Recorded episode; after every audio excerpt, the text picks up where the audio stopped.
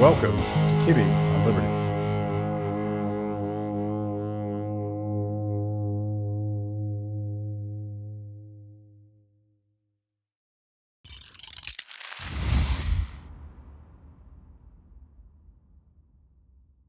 You got presents there, don't you? Yes, I'm not. If you notice, I'm not wearing Precious. I've decided to keep Precious new in the box. Yeah. Uh, this is probably the only congressional pen that's still in its wrapper. Yeah. Because we're uh, ten days into Congress, and we were given these ten days ago. So, uh, you know, these will bring more on eBay if they're in the wrapper, I think. Now, you, you've you've talked eloquently about how putting Precious on um, is is so fundamentally corrupting that, that you, you become to start to feel more important than you actually are. When you take this pen and put it on your lapel, your I Q goes up fifty points. Uh, your power is just like police in Washington, D C get out of your way. Yeah. Uh, you walk around metal detectors. You don't walk through them. You go to a restaurant and they seat you at the front immediately. Uh, this is it is like Precious in that people come here as hobbits and then they put on the ring and then they become Gollum. Yeah. And uh, I'm resisting the urge to open what would be, I think this would be my sixth Precious, because mm-hmm. uh, you get one every two years. At some point, it's going to get you. Like oh, you're you're self-aware, but it's going to get you. By the way, the the spouse gets a Precious too. Yeah. So they it's a franchise that the whole family can enjoy. Now the the kids get a little badge yeah. that let them go get the run of the Capitol.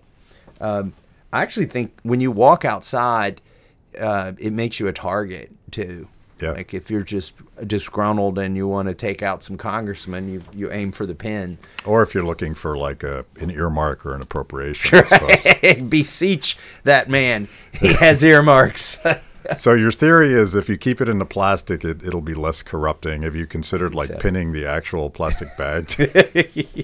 I did. Yeah, I keep it like this. I did I did walk into the Capitol the other day, and the guard didn't recognize me, and I didn't have a Precious on. And uh, rather than be tackled by a bunch of guards, uh, I, I pulled this out and showed it to them. I was like, yeah, I keep them in the wrapper so they bring more on eBay. And I, I, I don't did, know if the guard did, thought I was serious. Do the, do the guards know that you're kind of difficult, that you don't like to wear the pin, and they're like, oh, there's there's crazy Massey. Well, just I mean, let him buy. Um... Uh, you know, the guards have to stay ecumenical and apolitical, but you can kind of tell there are some that are uh, want to get sassy with Massey. Yeah. Well, this is a this is a problem you have in Washington generally, I suspect. Yeah. Why aren't you playing along? That there's there's rules in this town, and you you seem to be breaking them. Like you know, so for instance, we voted on a congressional gold medal for the Capitol Hill police, and I voted against it. And you would think that they would all hate me because that's, you know, the Democrats would try to gin that up.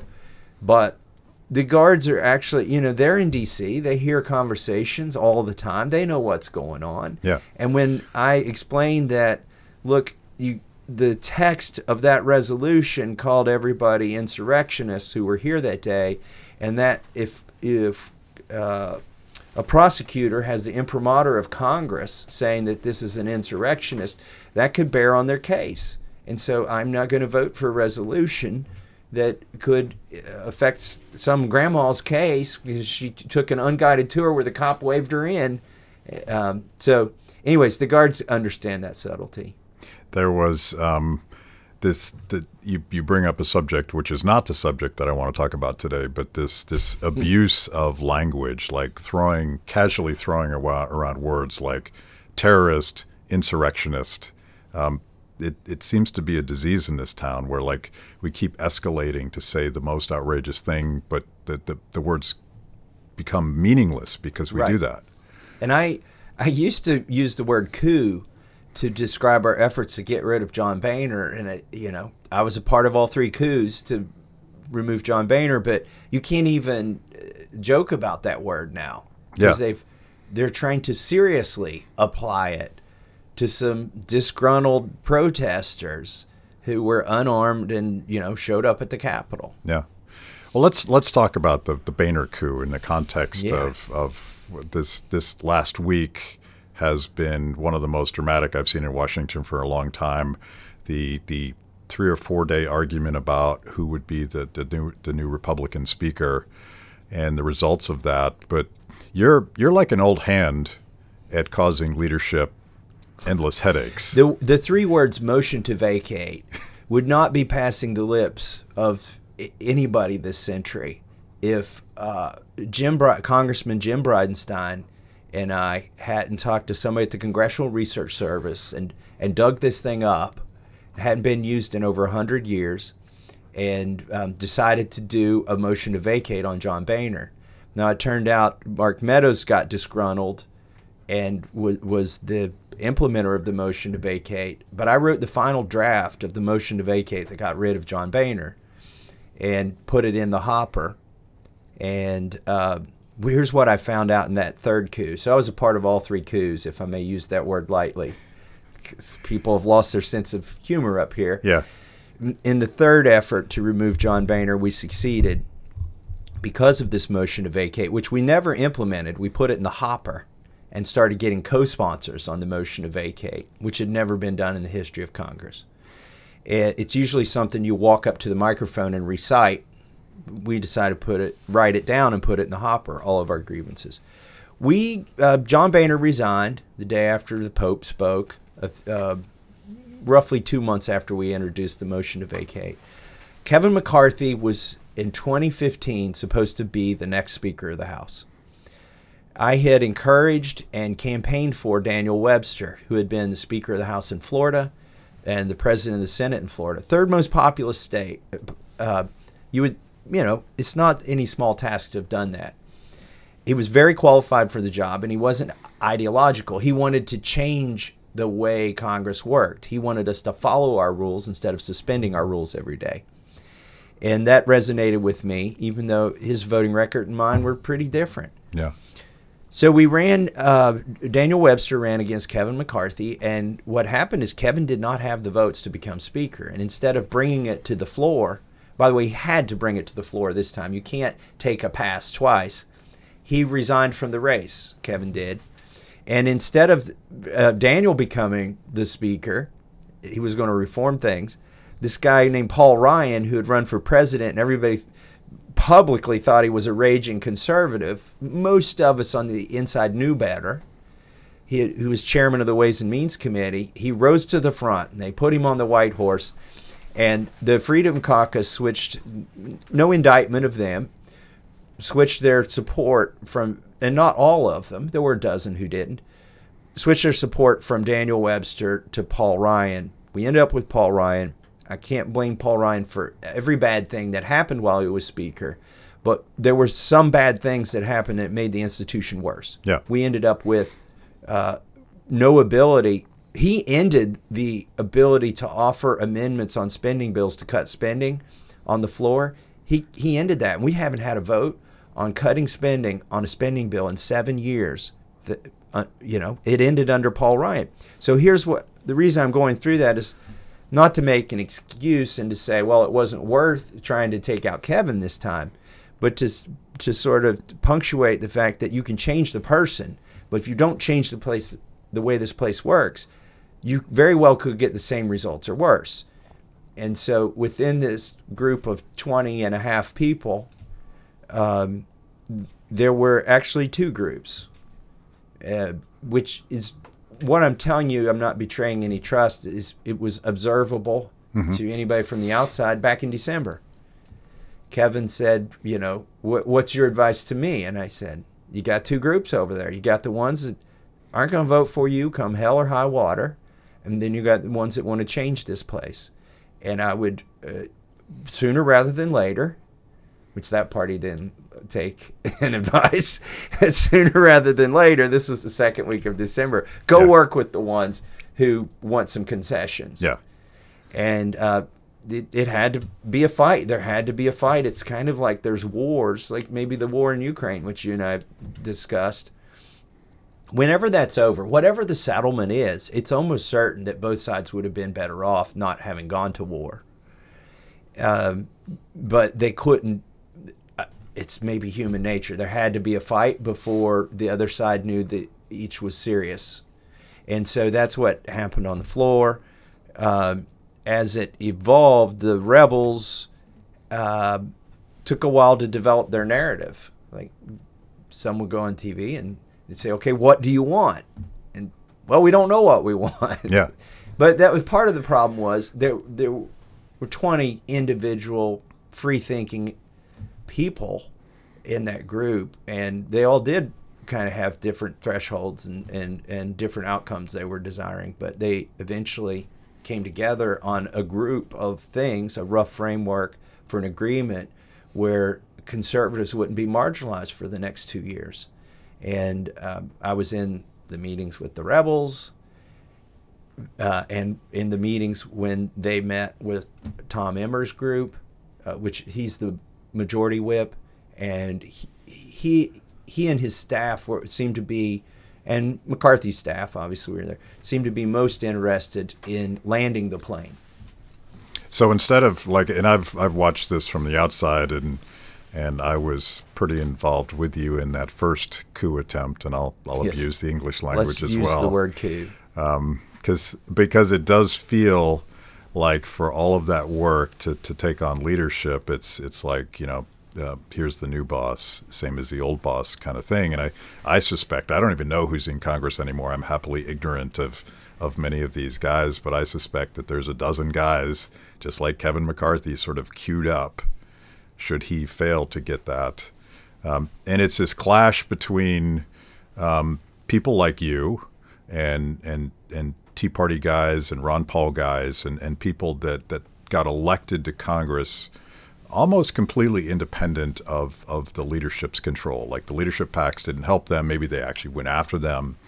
And so you have all these independent voices. And and the re, the, the response from leadership, starting with John Boehner, was to, to crack the whip, not realizing that he didn't have the power that he used to have. So the, the dust has not really settled yet, but um, it is your contention, and it, I think Chip Roy's as well, that you guys got some substantive commitments for process change um, on things like budgeting and and the subcommittee. What are we calling the subcommittee?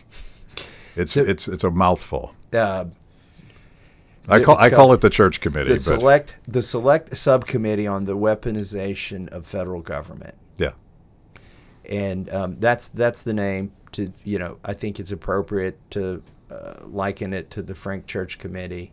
Uh, but that's, you know, that committee was already sort of conceptualized before this brouhaha for Speaker. What happened, though, in the in the Speaker negotiations was that uh, a colleague of mine, uh, Representative Dan Bishop from North Carolina, focused in on this committee and said, all right, we need, as part of these concessions, we need to make sure this isn't a fake committee.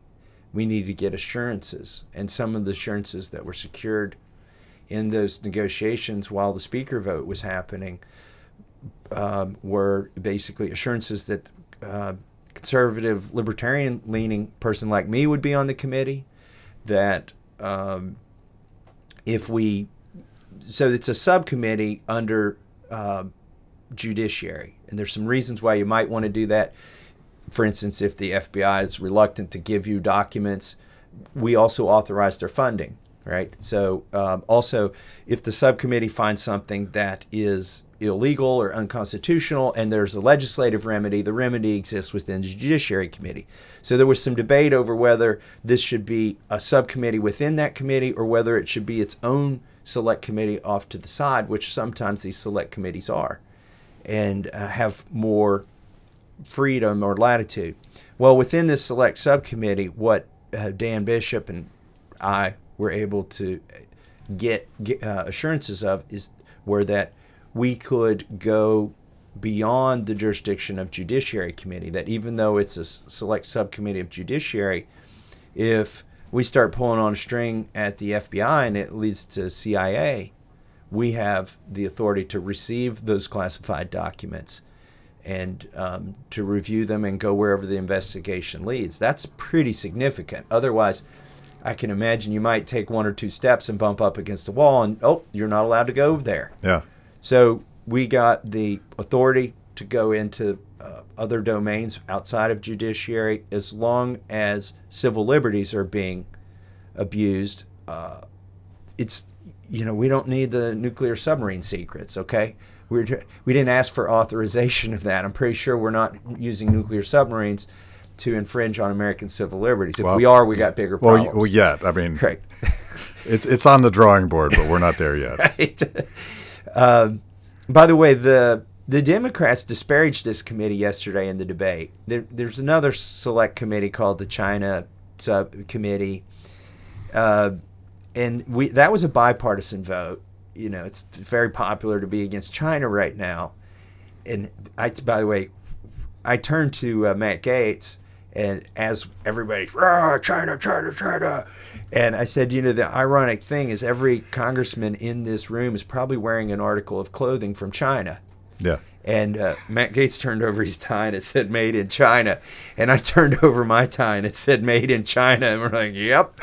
uh, but anyways, uh, the only reason I bring up the China Committee, I don't want to spend any time on it, is there was a bipartisan vote for it, but there was not a bipartisan vote for the select subcommittee on the weaponization of the federal government against the American people. It was a party line.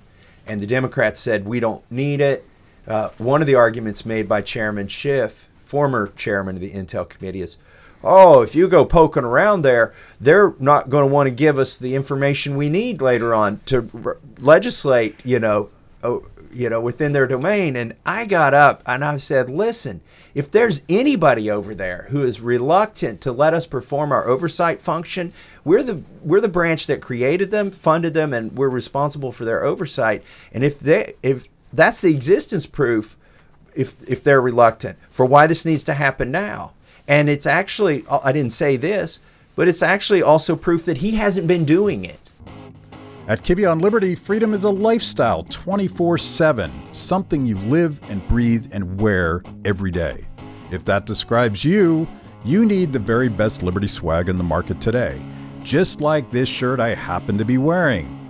Go to free the people dot org slash K O L and check out our exciting merch. You too can love liberty and look cool.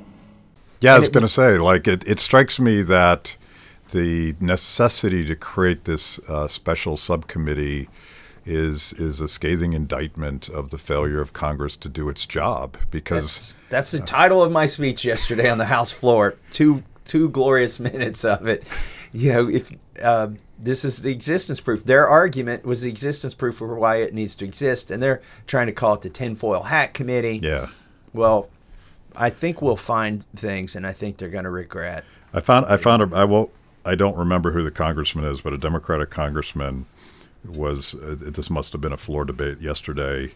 Uh, breathlessly said in the New York Times, "This committee is nothing more than a deranged ploy by the MAGA extremists who have hijacked the Republican Party and now want to use taxpayer money to push their far-right conspiracy nonsense." And it. It strikes me that they're objecting too much. Like ah. They're kind of saying, you know, we, I said, if we're going to get exposed because we didn't do our basic responsible function. I quoted Shakespeare, which I've never done in a speech on the floor. I'm not a fond. That's pretty highbrow of you. Yeah, I know. I think when people start quoting other things, they should just insert a footnote into their speech, and then we can go find it later. Yeah. But it was the, the sentence I quoted was, "The lady doth protest too much, methinks." Yeah. Uh, I mean, is, this is, I will make every effort n- not to give them the ammunition to marginalize this committee like that. So, yeah. For instance, let's talk about some things that aren't in the purview of this committee. It, this is about civil liberties, and civil is also the root word of civilian.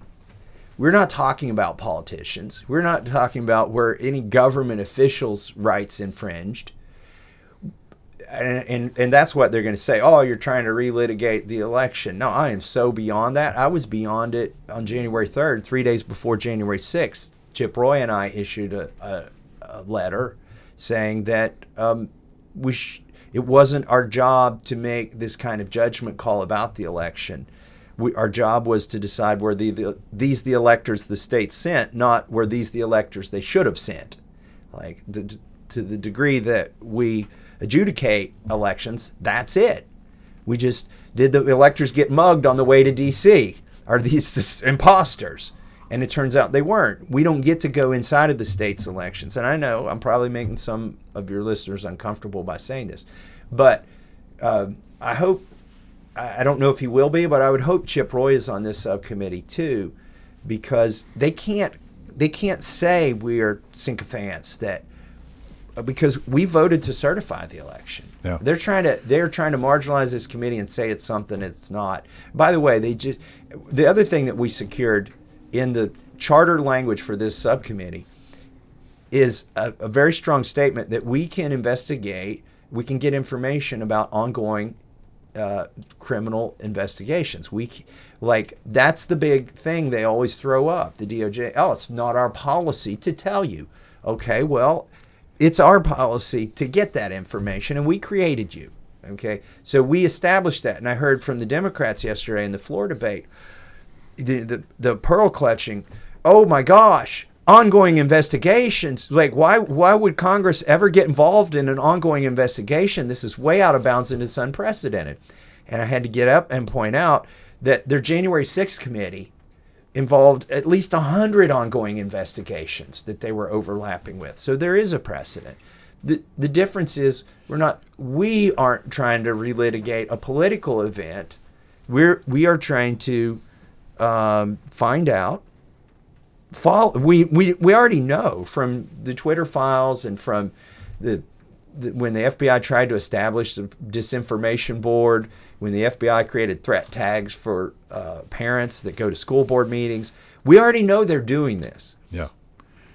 So um, it's not; these aren't conspiracy theories. It's it's amazing to me. It, it's um, and I don't know if you have an opinion about this, but I I, I wikied the Church Committee this morning, and as I recall, the this that um, committee. I don't know if it was a subcommittee or how it was structured, but.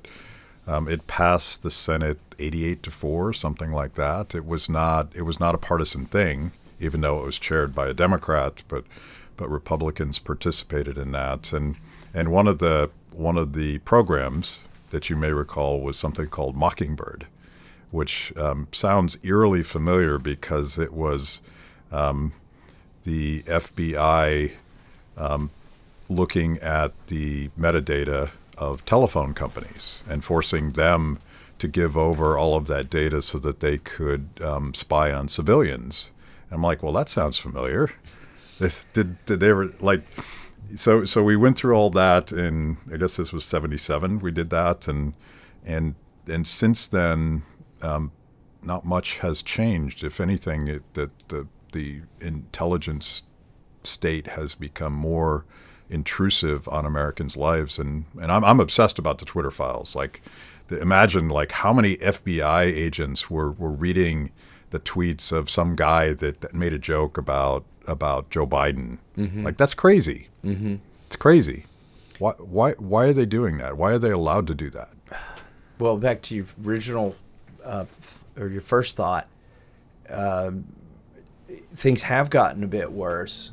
Like with the Patriot Act, for instance, they were just chomping at the bit after nine eleven. It's pretty obvious that they didn't just dream all that up in a few weeks, that they had... It was ready. It was ready. And why was it ready? Because they were already doing those sorts of things, and they wanted to C Y A, and they had complicit congressmen who would do the work for them. And what they created was a, a lattice of legality that's unconstitutional, like the contortions and the FISA stuff, where you know where you can collect information because you're in pursuit of somebody who doesn't have civil liberties. Let's say a foreigner overseas, but in the pursuit, you because you're pursuing them as hard as you can, you collect everything. And now because the the person you were pursuing was didn't have civil liberties, all the information that you collected incidentally, you claim that you they claim, and and Congress is sort of blessed that you don't need the uh, to follow the Constitution to query that database. That's just ridiculous. So And this is, you know, I've got Democrat friends on the other side of the aisle like Zoe Lofgren and Ro Khanna, and I hope I hope they will get one of those five slots on this committee, because I've co-sponsored legislation with those folks. They know it's happening. Like, are they are is Zoe Lofgren a conspiracy theorist? Like, is Ro Khanna a conspiracy theorist? Thank you for joining me today on Kibbe on Liberty and for being part of our fiercely independent audience. Every week, my organization, Free the People, partners with Blaze T V to bring you this show. My guests bring smart perspectives on everything from current events to timeless philosophical debates. If you like what you hear, go to free the people dot org slash K O L and support Kibbe on Liberty so we can continue to produce these honest conversations with interesting people. Now, let's get back to it. Yeah, shout out to Ro Khanna. And I, I remember I've I've had conversations with you about work that you've done with him. But in the Twitter files, I recall him being one of the few Democrats that actually raised constitutional questions about about this process of of of dictating to or collaborating with social media to determine who's allowed to say what. Yeah, it seems like in the Twitter files, there were a few people at Twitter who were uncomfortable and trying to raise flags. Hey, this feels a little wrong. This, if somebody ever sees this, uh, they might think this, you know, yeah. Which is a good way of saying it when you know what you're, what's happening is wrong. Yeah. And the people you're uh, associating with aren't going to accept it. Just say, well, it kind of looks like this. And Ro Khanna, he's, he's, he's the only member of Congress who shows up in that kind of stuff. Yeah. So um, I hope he's on that committee. I, I'm not sure that he will be. I've talked to him. I encouraged him to do it. Um, but for them to just totally write off the committee and disparage it as the tinfoil hat committee, or that mouthful of words you just said, It's, it seems like that's almost A I. Like they're they're just spitting these things yeah, out. They, not even a good A I. They have yeah they nineteen eighties have, Eliza A I. They have their talking points, and it's it's like they're all bots on Twitter where like they just regurgitate the same things. And it's um. By the way, they're um, these aren't conspiracies either, but you'd have to be a fool not to anticipate that people will try to discredit me personally over the next two years. Sure. And that there will be, uh, we know the F B I leaks to New York Times and elsewhere. Like, that's not a conspiracy either. James Comer did it um, when he was disgruntled about being dismissed. Um, and those are efforts to con- uh, control a narrative and to uh, sort of sculpt the terrain into which the things we find out are uh, deployed. They, they, you know, they're going to try to curate our experience mm-hmm. by telling us which part of the library we can visit and trying to convince us there's no more shelves in the library. Um, they're going to uh, control the work environment. It's in a skiff, a lot of the stuff. They're going to say, oh, you can't, your personal staff can't see this.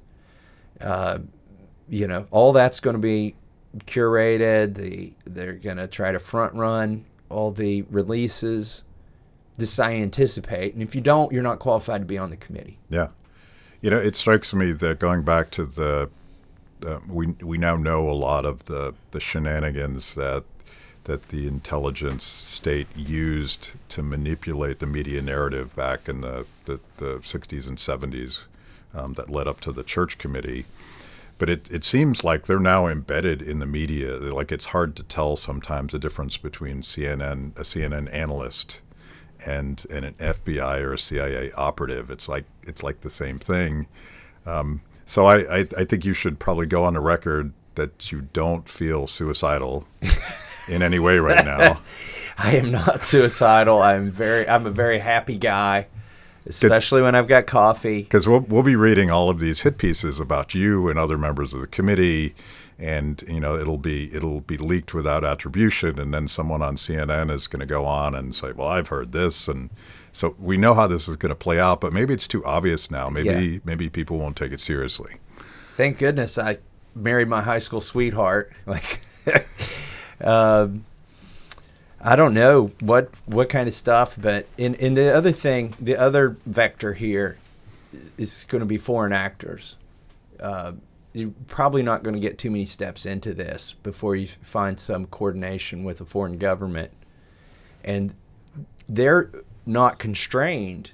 Like, at least if I'm investigating the investigators, th- there's there's some hopefully outrage if we discover that the investigators that I'm investigating are now trying to counter-investigate, right? But this, again, the weaponization will probably involve foreign actors who aren't constrained yeah. by our laws or constitution. Um, it'll it'll get interesting. So what's your what's your take on? I mean, again, uh, I'm not suicidal. Do you want?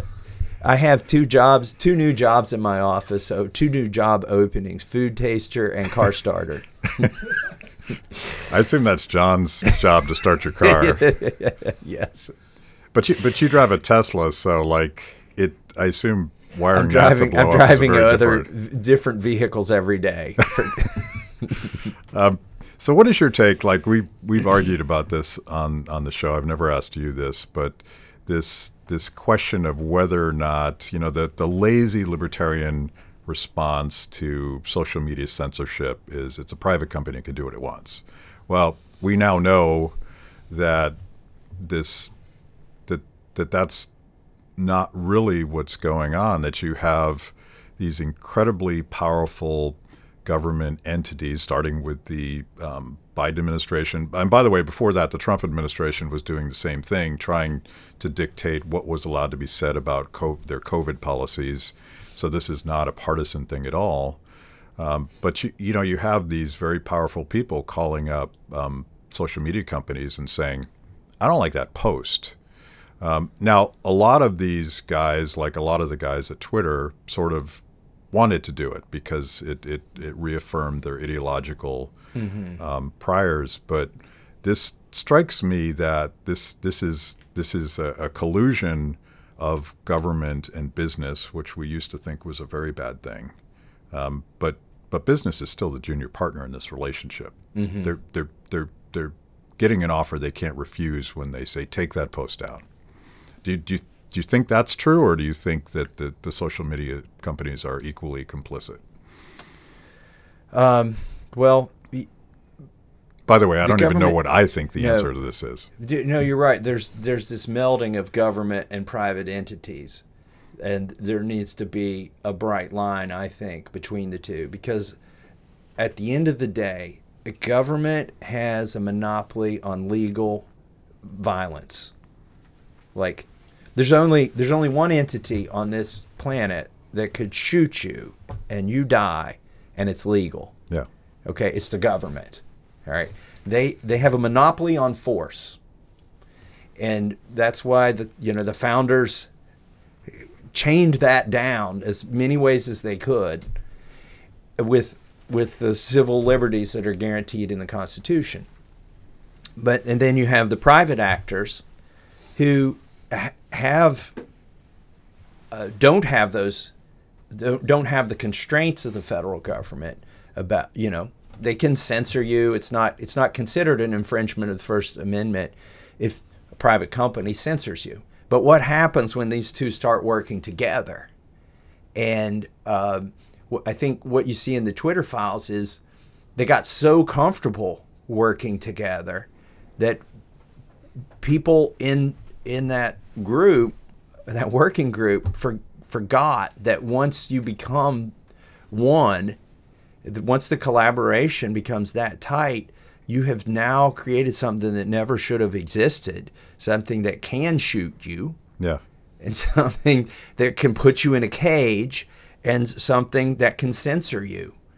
Um, and that's where we got to. I'm I'm glad Elon bought, bought Twitter and released this. But you'd have to be a blooming idiot to think it's not happening at Facebook or at Google, yeah, or anybody that controls the the curation and production of information through a search engine or whatnot. It was, um, I feel like Twitter might have been, I, I've read all of this, but there's so much of it, but it, I feel like Twitter was the, the, the, the gatekeeper communicating um, with Google and Facebook. And the F B I was the government gatekeeper, but there were other alphabet agencies, including the C I A, euphemistically called something else at the time. Look, this is the this is the open part of it, the outwardly facing people who clock in in a cubicle at F B I, mm-hmm. that talking to people at Twitter who knew those were F B I people.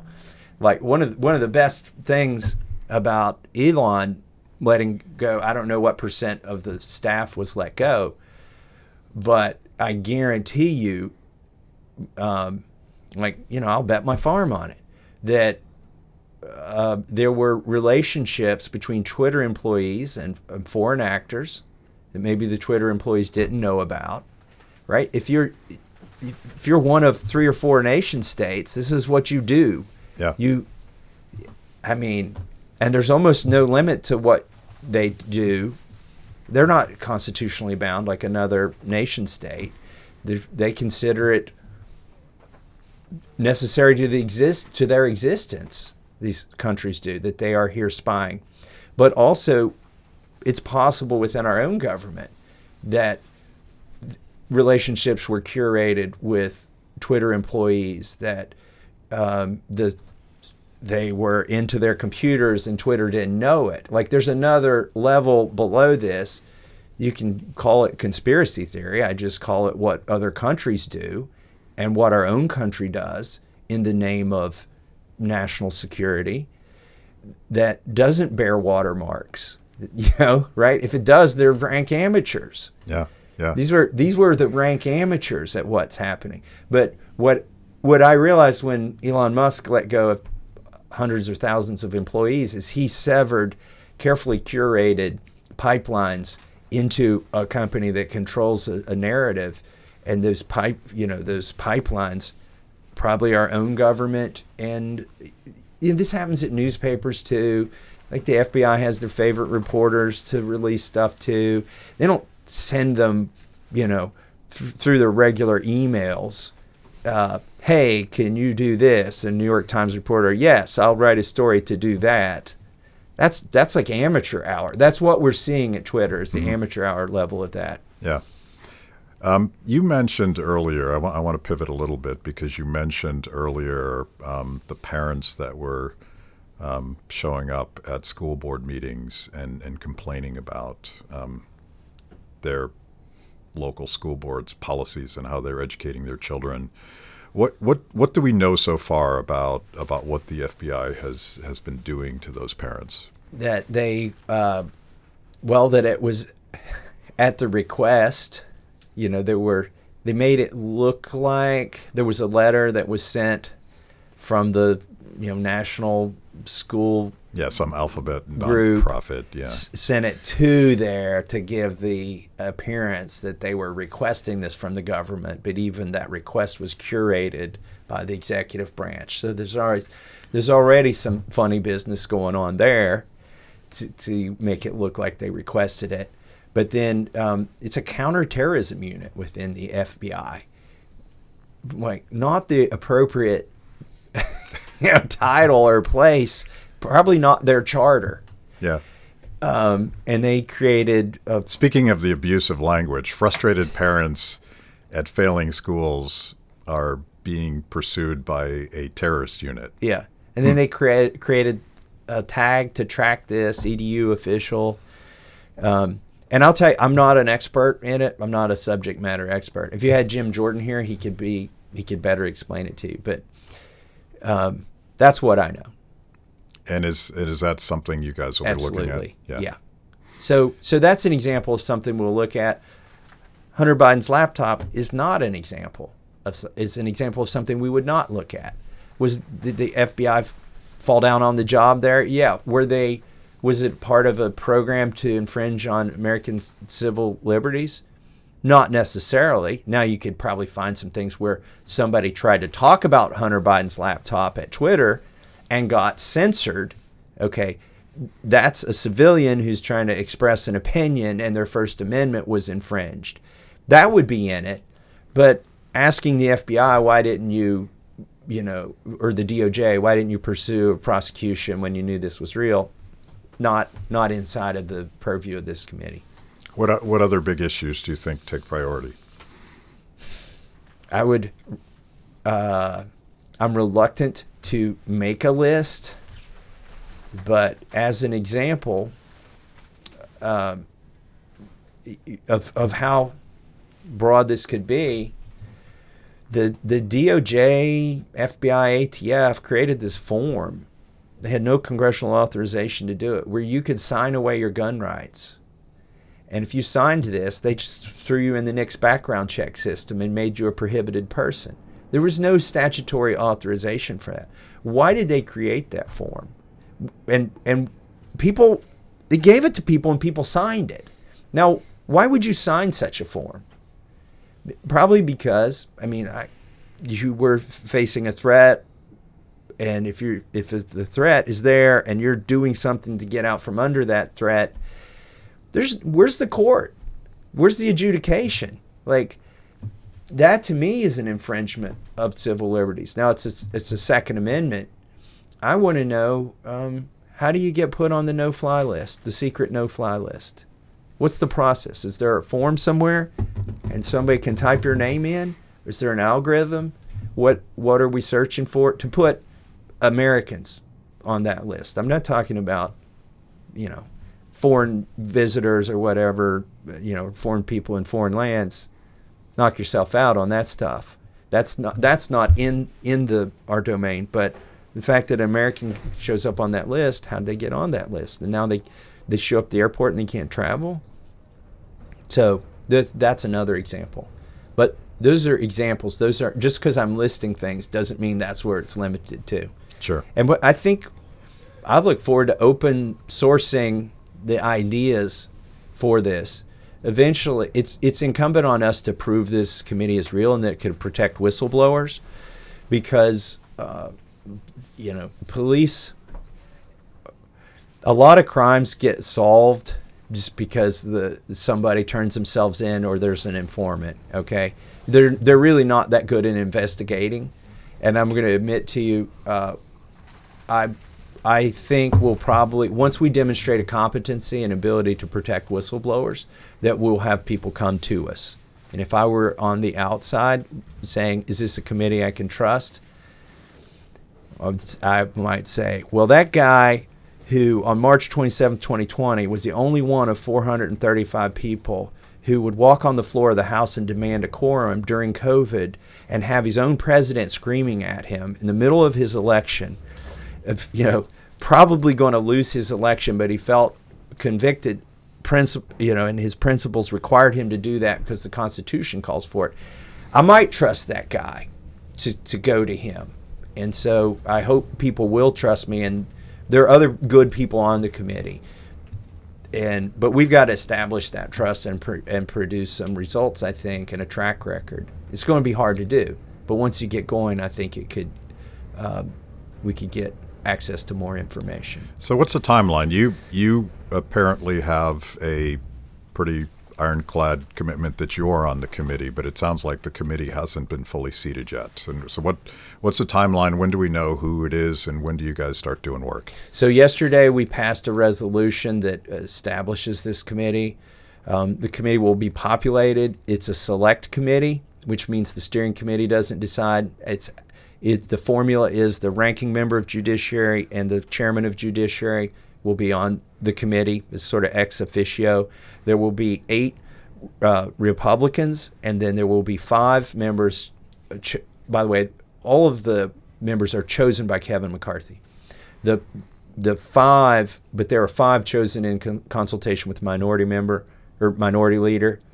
Um, that would be Hakeem Jeffries. Um, And so there'll be five Democrats, eight Republicans. The committee needs to be constituted with members. And then I anticipate, like our other committees, usually the first meeting is a debate on the rules for the committee itself. Each committee in Congress has its own set of rules. We'll have to resolve things like if we come across classified information that needs to be released to the public, what's our preferred method of doing that? Um, you know, and work that out. I think, obviously, once the rules for the committee are established, you can modify them going forward, but it's hard to do. So I think it's going to be important, that meeting where we establish the rules. And then we start with the request for information. I mean, we'll, we'll start with what's publicly known and then issue requests. And we'll probably they'll probably try to turn down every one of our requests. The silver lining, and this, I'm told this from lawyers. I'm, I haven't done the diligence on this, but lawyers I trust say there's a silver lining to the January sixth committee in that they got a lot of information and they had to go through court to get it. And there's precedent established for getting this information. So in a strange sort of way, their, you know, their show committee uh, has produced a pathway to information for us, at least legal precedents. And if we go to the same courts and the same judges, we can expect the same decisions um, to get access to information. If you've made it this far into the show, it means I must be doing something right. Kibbe on Liberty is just one of the amazing products we created for the people. We tell emotionally compelling stories and produce educational videos for the Liberty curious. Our award-winning documentaries personalize all things liberty, independence, creativity, hard work, integrity, and perseverance. After the show, check out our work at free the people dot org. And if you like what you see, donate to support what we do. That's free the people dot org. Now back to the show. Did, um, on the broader question of the concessions that um, McCarthy made to Chip Roy and others, are there, is there anything that gets us closer to a more normal, transparent budgeting process? Because the, you know, the original fight with Boehner was the the clamping down on on the the, the rights of, of individual members to mm-hmm. offer amendments and and to actually go through the budgeting pro, pro, process, uh, subcommittee by subcommittee in the Appropriations Committee. Is any of that going to get back to normal? Can do we, or do we have to wait till New Year's Eve to see what multi-trillion dollar um, omnibus you guys are going to offer up? Um, there's a lot of good stuff on the budget process in this agreement, um, and it's a it's a framework. Like a lot of it hasn't been reduced to text that's voted in as a rule. The ultimate Uh, assurance that the rebels got is the reinstatement of the motion to vacate, with and one member can call it. Um, Pelosi had, you know, and, and maybe Paul Ryan, but I think Paul Ryan instituted some rule that said if you do it and you don't have a majority of the conference, you're going to be kicked. You're no longer a Republican. Okay, but then Pelosi went even further and said, and just took it out she of the form- rules. Yeah, she formalized it. Yeah. yeah, she formalized it in the House rules, not the conference rules. Well, we, the Republicans, we, not only did we put it, take away the prohibition within our conference that you wouldn't, you'd no longer be a Republican if you did this. They, we took away, we they reinstated it in the House rules back to sort of Jefferson's idea, Thomas Jefferson's idea of how it should work. And uh, so that's their ultimate guarantee that they'll get these things that have been agreed to. It's sort of, the, it's, but it's like a, it's a nuclear option. Right. Um, so one of the biggest changes that I'm a big fan of, and some of our colleagues are not going to like it, and some of the Democrats are going to like it, um, is going back to uh, an, what's called an open rule on the appropriations bills. It's not really an open rule. When they say open rule, they mean we just follow the rules we have, okay? So we're going to follow our rules. Super radical for the House. Super radical notion. Follow our rules on the appropriations bill. So there'll be twelve of those. And each of those that come to the floor, any of us, any of the, right now we have four hundred thirty-four members, any of the four hundred thirty-four members can write an amendment of the form. It has to be of this form. It's, it has to be germane to the bill, right? It can't be creating a new law. And it can't be spending more money. Those are the constraints.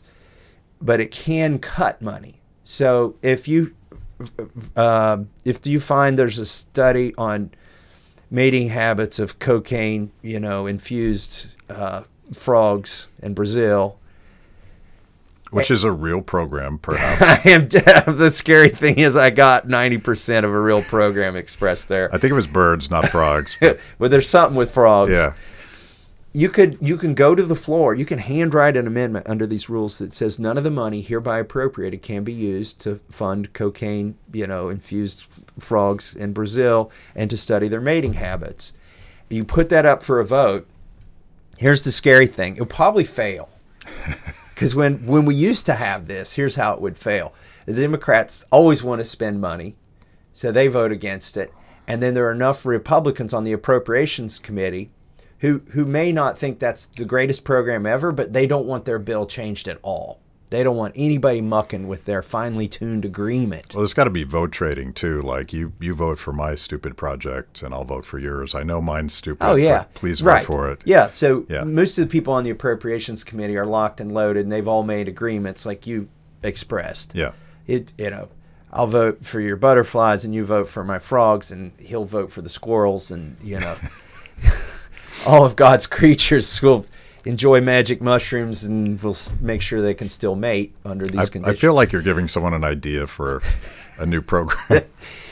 So uh, they these amendments will often fail, and uh, a rare one does pass. And, you know, I had some on hemp. I had one pass on hemp where the D E A, after we had legalized hemp in the Farm Bill, the D E A came back and asserted their authority to keep the state of Kentucky from receiving hemp seeds from Italy or something, and they impounded them. So I offered a, an amendment to defund that the D E A's activities, and it passed. Now, it didn't matriculate into the final uh, spending bill because the Senate didn't agree or whatever, but it didn't even need to. The D E A got the message and let the seeds go. Yeah, yeah. Like before it got to that level. It's really important. And there, there's no limit to the number of amendments other than people just start getting mad at people for offering amendments, and it's three in the morning. And I'm oh, old enough to remember this this tedious process of budgeting where where everything is is is on the table, and you, you have to go through this again and again. Here, here's here's why it ostensibly why it ended. I think this was all fabricated. We could have gotten past this, but uh, we got to a point on one of the bills. The Democrats offered an amendment that said no, none of the money hereby appropriated can be used to display a Confederate flag in a national cemetery. Okay, now you've got uh, soldiers, Confederate soldiers. They were in the Confederacy. They were buried in this cemetery, you know, but they wanted to ban uh, any Confederate flag being displayed on their grave. Enough Republicans voted for that that it passed. It became part and parcel of that appropriations bill. At that point, there were enough Southern Republicans who refused to vote for the appropriations bill if that amendment was in there. It was kind of like a poison pill, a yeah. distasteful pill. Yeah. And um, it, the whole process ground down. And, and rather than make people vote, our leadership just pulled that bill. We went into a conference and said, all right, that's it. We're not doing this process anymore. It's too dangerous to Republicans to let Democrats offer these evil, you know, amendments, and they're just trying to twist us up. My thought is just vote, vote. And if you can't, if you if you ran for office, did all that work, and you're up here and you're afraid to take a vote on a Confederate flag up, down, one way or the other, vote present, whatever. There's still the present button. Just do something it and is, let's move on. It is sort of your job. It's vote. Our job to vote. Yeah.